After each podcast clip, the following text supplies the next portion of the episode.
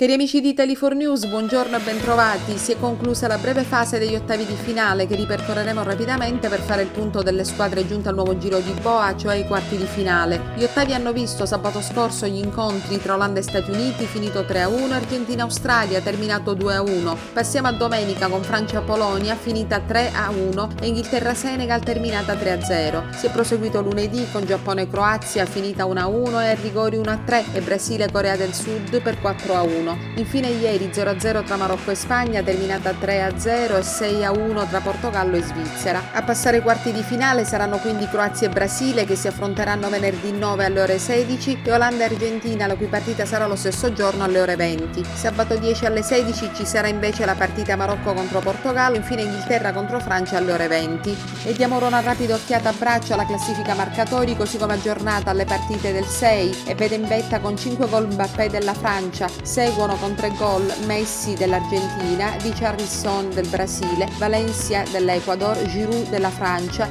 Rashford dell'Inghilterra, Saka dell'Inghilterra, Gaspo dell'Olanda, Gonzalo Ramos del Portogallo, infine Morata per la Spagna. E ora restate in ascolto che ho immediatamente qualcosa di importante da dirvi. Bye bye!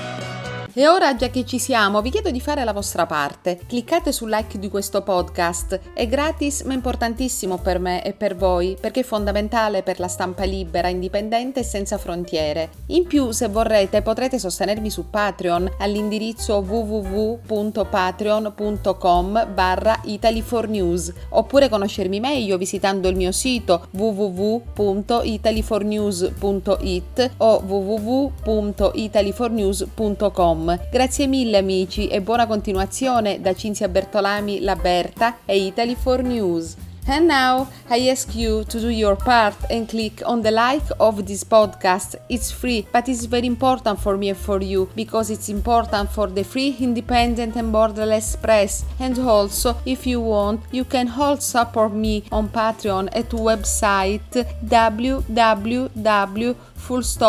www.fullstoppatreon.com slash Italy for News or get to know me better by visiting the website www.italyfornews.hit or www.italyfornews.com. Thank you very much, my friends, and good time by Cinzia Bertolami Laberta e Italy for News.